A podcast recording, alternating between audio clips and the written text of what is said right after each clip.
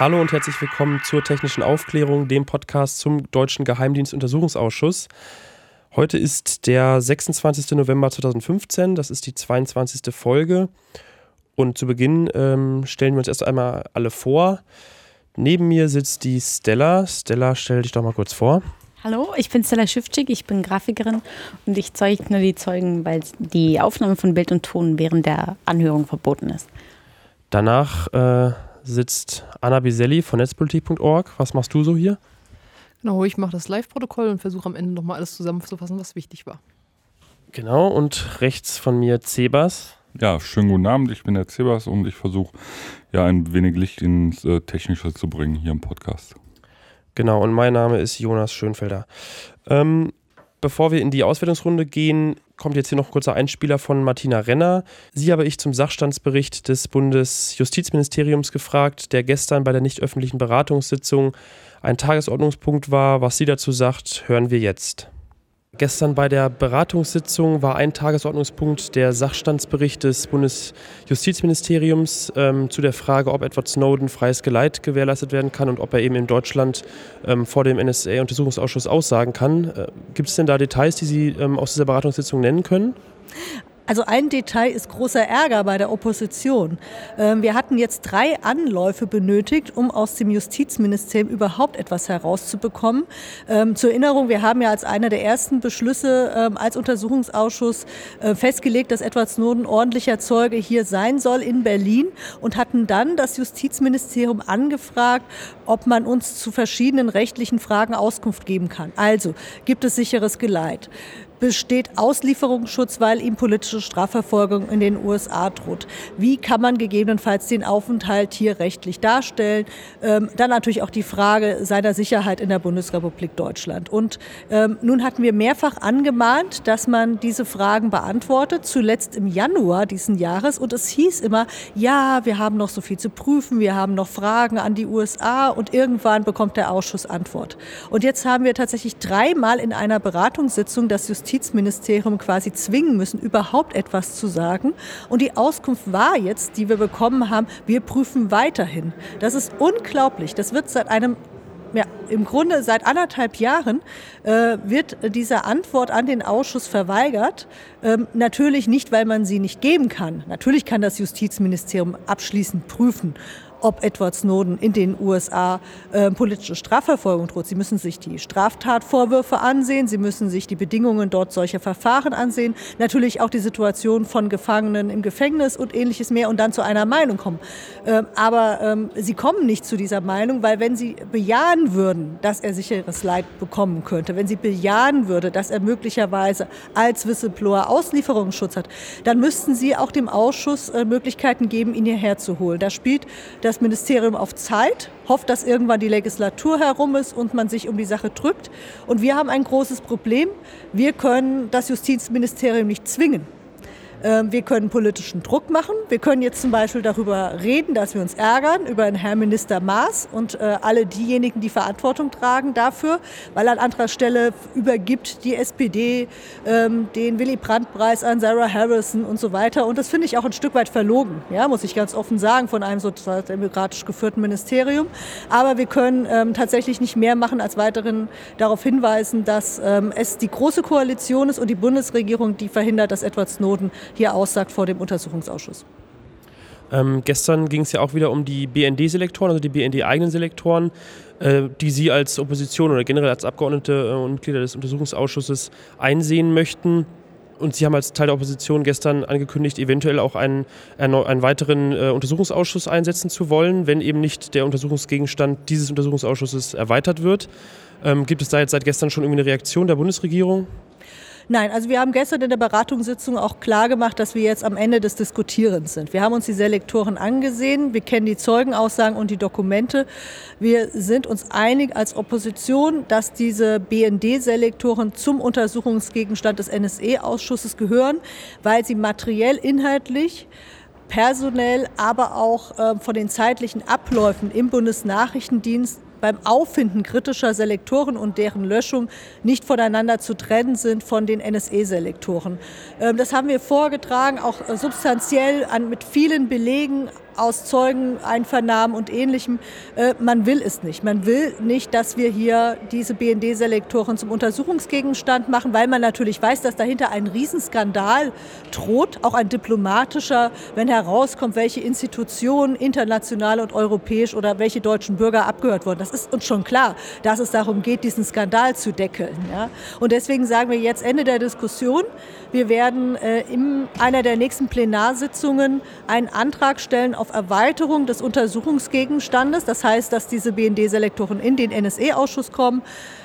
Das kann die GroKo mit Mehrheit ablehnen und dann bleibt uns der Weg als Minderheit, Linke und Grüne gemeinsam einen weiteren Untersuchungsausschuss zu den BND-Selektoren auf den Weg zu bringen. Und das haben wir angekündigt, werden wir auch tun und uns von nichts abbringen lassen.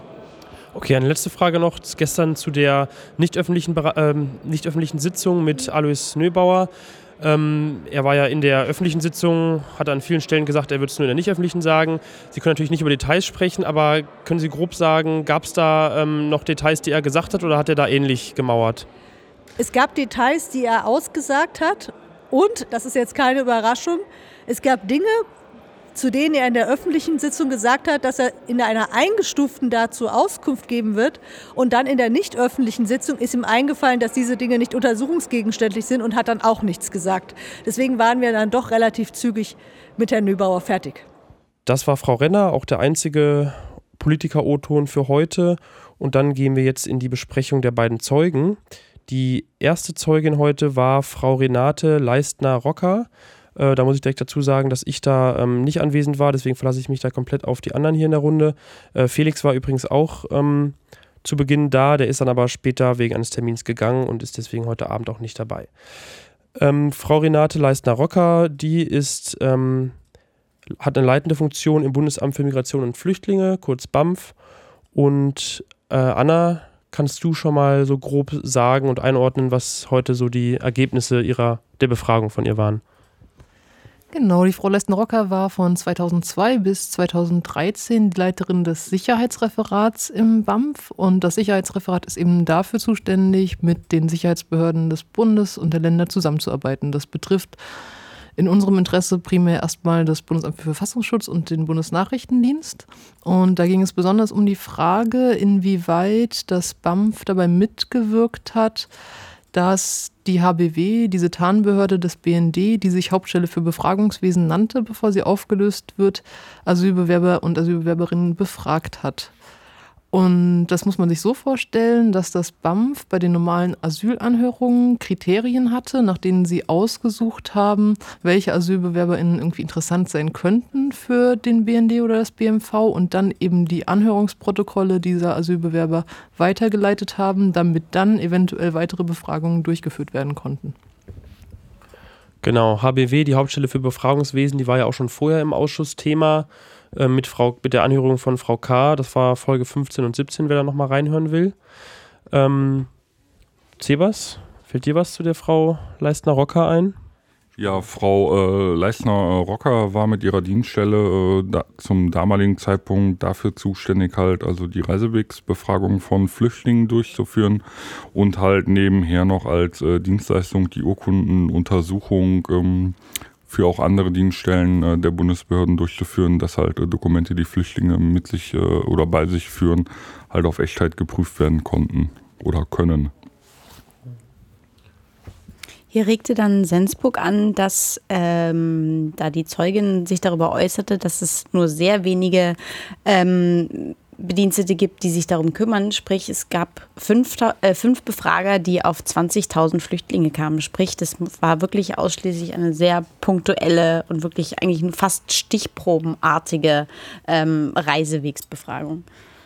Wo man dazu sagen muss, dass das Referat zu Beginn äh, deutschlandweit zehn Befrager hatte, die mit den Aufgaben befasst waren, halt die Reisewegsbefragung durchzuführen. Also wie sind Leute in die Bundesrepublik eingereist? Gab es äh, Schlepper, Schleuser? Welche ähm, Reiserouten wurden gewählt? Also sprich, über welche Grenzübergänge ist man gekommen?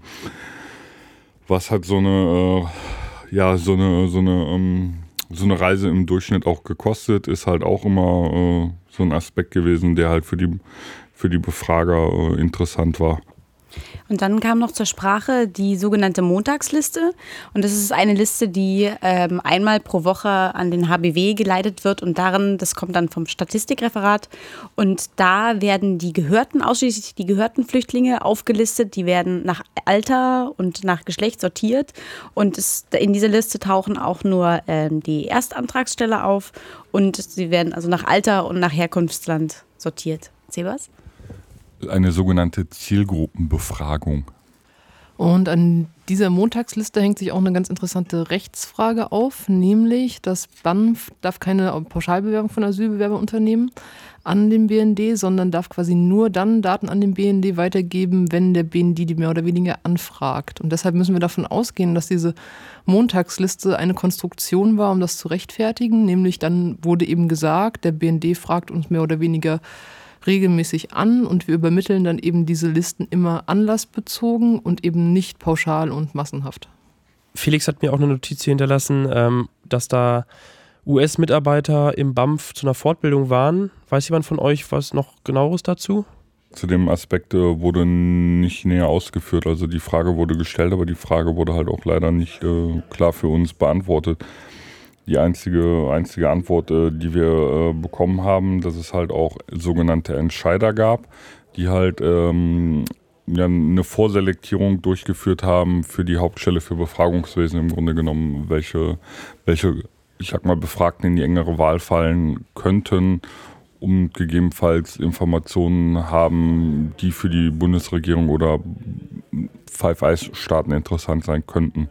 Man hat glaube ich, heute ganz deutlich gemerkt, dass Frau Leistner-Rocker vermieden hat, irgendeinen Anschein zu erwecken, dass sie von den Aktivitäten der Hauptstelle für Befragungswesen wusste. Nämlich ging es primär eben darum, dass sie ausschließen wollte, dass sie wusste, dass damals Befrager von US-Nachrichtendiensten alleine Asylbewerber befragt haben. Das heißt, ohne das Beisein eines BND-Mitarbeiters, was auf sage ich mal, deutschem Staatsgebiet diese hoheitlichen Aufgaben wahrzunehmen, schlichtweg illegal wäre. Und da hat sie sich immer wieder darauf zurückgezogen, dass sie ja nur für die Datenübermittlung an die HBW, sprich den BND, zuständig ist und dementsprechend, nachdem das quasi in die Hände des BND ging, überhaupt nicht mehr dafür verantwortlich ist und natürlich, wie wir es schon so oft gehört haben, keinen Anlass hatte zu zweifeln, dass der BND das schon alles richtig macht. Sie hat auch explizit immer darauf hingewiesen, dass die Befragungen getrennt voneinander stattgefunden haben und es äh, dort äh, keinen äh, Zusammenhang gab. Worauf sie noch die ganze Zeit hingewiesen ist, äh, hat, das ist, dass auf die Freiwilligkeit der Befragung hingewiesen wurde, weil es eben fraglich ist, was sich die Asylbewerber dabei gedacht haben, wenn sie von der HBW befragt wurden. Denn die HBW hat sich erstmal vorgestellt, offiziell als Sicherheitsbehörde im Geschäftsbereich des Bundeskanzleramts, womit sich sicherlich irgendwie kein Asylbewerber großartigen Bild davon machen kann, was diese Stelle überhaupt macht. Und dann ist natürlich auch fraglich, ob ein Asylbewerber denkt, dass diese Befragung, die dann zusätzlich zu seiner normalen Asylanhörung passiert, überhaupt keine Auswirkung auf sein Asylverfahren hat. Denn wir wissen auch, dass teilweise in die Asylverfahren interveniert wurde, wenn der BND dachte, das wäre ein geeigneter Asylbewerber, um weiter mit ihm zusammenzuarbeiten. Dann wurde nämlich in manchen Fällen, selbst wenn der Asylbescheid normalerweise negativ gewesen wäre, vom BND gesagt, wir brauchen diese Person aber hier und dementsprechend ein positiver Asylbescheid ausgestellt. Es wurde aber von ihr immer wieder gesagt, ja, die Asylbewerber haben gesagt bekommen, das sei freiwillig, das hat keine Auswirkungen. Wir müssen uns aber fragen, wie glaubwürdig das ist, wenn diese Praxis mal bekannt wird. Die ähm, Asylbewerber wurden sogar verpflichtet, eine ähm, Erklärung schriftlich abzugeben, äh, dass sie dem Ganzen einwilligen, dass die Befragung freiwillig stattfindet und dass sie das 18. Lebensjahr auch vollendet haben. Was äh, sehr, sehr lustig ist, ähm, weil man es teilweise gar nicht nachvollziehen kann, wenn die Leute keine Ausweisdokumente bei sich führen oder das Alter nicht überprüft werden kann. Okay, dann ähm, war es das schon zu der ersten Zeugin. Man muss dazu sagen, das haben wir vielleicht am Anfang jetzt nicht erwähnt. Ähm, wir haben heute, wir haben jetzt auch Viertel vor zehn am Abend. Das heißt, es ist nicht so spät, es ist nicht so lang gegangen, wie ähm, es sonst oft ähm, der Fall ist. Das heißt, äh, die Befragung war insgesamt heute auch wieder kürzer. Und dann kommen wir jetzt noch zum zweiten Zeugen. Das war Albert Kahl. Das ist ein Mitarbeiter im Bundeskanzleramt. Er ist Politologe, hat dann beim BND gearbeitet, war dann im Bundeskanzleramt, dann wieder fünf Jahre BND und ist jetzt wieder beim Bundeskanzleramt also diesen, diesen Wechsel zwischen ähm, Fach- und Dienstaufsicht, sprich äh, Kanzleramt und Nachrichtendienst, der ist ja scheinbar da ähm, öfters anzutreffen. Genau, er ist 53 Jahre alt und jetzt Referatsleiter 603 im Bundeskanzleramt, was sich unter anderem äh, für Proliferation zuständig ist, also Waffenlieferungen ähm, und auch noch einige andere Dinge. Ähm, bei dem Albert Karl gab es eigentlich heute mehrere Themen, die bei ihm, ähm, zu denen er befragt wurde. Und ich glaube, so eines der ersten waren das Thema Selektoren nochmal. Also er war oder seine, ähm, sein Referat ähm, war und ist unter anderem auch für die Steuerung von Selektoren zuständig. Das heißt, die ähm, entscheiden in gewisser Weise, welche Selektoren, welche Suchbegriffe in den BND-Systemen ähm, aktiv geschaltet werden und welche nicht. Genau, er ist primär dafür zuständig zu prüfen im Rahmen dieser Fach- und Dienstaufsicht, ob die Selektoren des BND zum Auftragsprofil der Bundesregierung passen. Er hat mehrmals gesagt, dass er nicht für die rechtliche Prüfung zuständig ist, da das wiederum ein anderes Referat macht und er quasi nur guckt, ob es so auftragskonform ist und zu dem passt, was die Bundesregierung auch wissen will. Da hat sich auch was ganz Interessantes ergeben, weil dann nämlich gefragt wurde, im Auftrag der Bundesregierung, im Auftragsprofil der Bundesregierung stehen ja primär zum Beispiel Krisenregionen und so weiter und so fort. Und da wir ja mittlerweile erfahren haben, dass der BND, so wie es heißt, am Auftragsprofil vorbei auch andere europäische Staaten ausgespäht hat, ob das quasi relevant sein dürfte. Und da gab es, finde ich, eine ziemlich absurde Frage von dem Herrn Schipanski von der CDU, der dann eben versucht hat, quasi dem Herrn Karl so ein bisschen mit der Argumentation zu helfen und so ein bisschen suggestiv zu fragen und meinte dann, naja, aber wenn ich jetzt einen Dschihadisten in Frankreich habe, dann ist es ja eigentlich viel interessanter, dass der Dschihadist ist, als es relevant wäre, dass er Franzose sei und dann wäre es ja quasi in Ordnung, auch einen Selektor zu einem französischen Staatsbürger in dem Moment anzufertigen und da musste dann eben der Herr Karl ihm zustimmen, womit wir gesehen haben, dass diese ganze Debatte so ein bisschen verzerrt wurde und eben versucht wurde, die Aufmerksamkeit primär auf wirklich terroristische Vereinigungen und so weiter zu setzen. Was aber dann von dem Herrn Schipanski eben nicht mehr gefragt wurde oder nicht gesehen wurde, ist, dass eben vielleicht nicht die bösen französischen Dschihadisten auf dieser Liste stehen oder für die es Selektoren gibt, sondern einfach Regierungen, Botschaften und andere offizielle Stellen. Ähm, nach den Selektoren ging es auch nochmal um die Hauptstelle für Befragungswesen, ähm, wo eben die erste Zeugin schon viel zu oder zu befragt wurde. Ähm, da hat der Herr Karl gesagt, dass es ja am Ende 40 Mitarbeiter bei der HBW gab, aber nur 15 deutsche Befrager und der Rest waren eben scheinbar Mitarbeiter von ausländischen Nachrichtendiensten und die standen eben auch unter HBW-Legende. Also die Mitarbeiter, zum Beispiel Amerikaner, haben eben auch ähm, sich als Mitarbeiter der HBW äh, ausgegeben und jetzt nicht zu erkennen gegeben, dass sie vielleicht Amerikaner sind. Gab es zu diesem Thema HBW noch ähm, Punkte, die er genannt hat oder die, die, zu denen er befragt wurde? Der Herr Karl war dafür zuständig, dass er quasi eine Dienstanweisung gegeben hat, dass eben diese Praxis, dass zu, also dass ohne deutsche Befrager befragt wird, nicht mehr durchgeführt werden darf. Die Frage, die wir uns hier immer noch stellen, ist, warum das so war, nämlich ob das zum Beispiel aus Anlass eines bestimmten Ereignisses, zum Beispiel einer Drohnentötung, für die zum Beispiel die Daten von befragten Asylbewerbern aus Deutschland benutzt wurden, war. Aber dazu wollte er auch nichts sagen, sondern er meinte dann, ja, zu dem Zeitpunkt kamen ganz viele parlamentarische Anfragen und dann haben wir das einfach mal anderslos so quasi als quasi Anweisungen gegeben, damit da nichts passiert. Und dann war eben wiederum die Frage, denn zwei Monate nach dieser Dienstanweisung wurde die HBW schon aufgelöst, warum er sich dann nicht einfach gesagt hat, na gut, irgendwie die zwei Monate, das lohnt sich jetzt auch nicht mehr und warum das plötzlich so ein unglaublich dringlicher Vorfall war, diese Dienstanweisung rauszugeben, um diese Praxis abzustellen.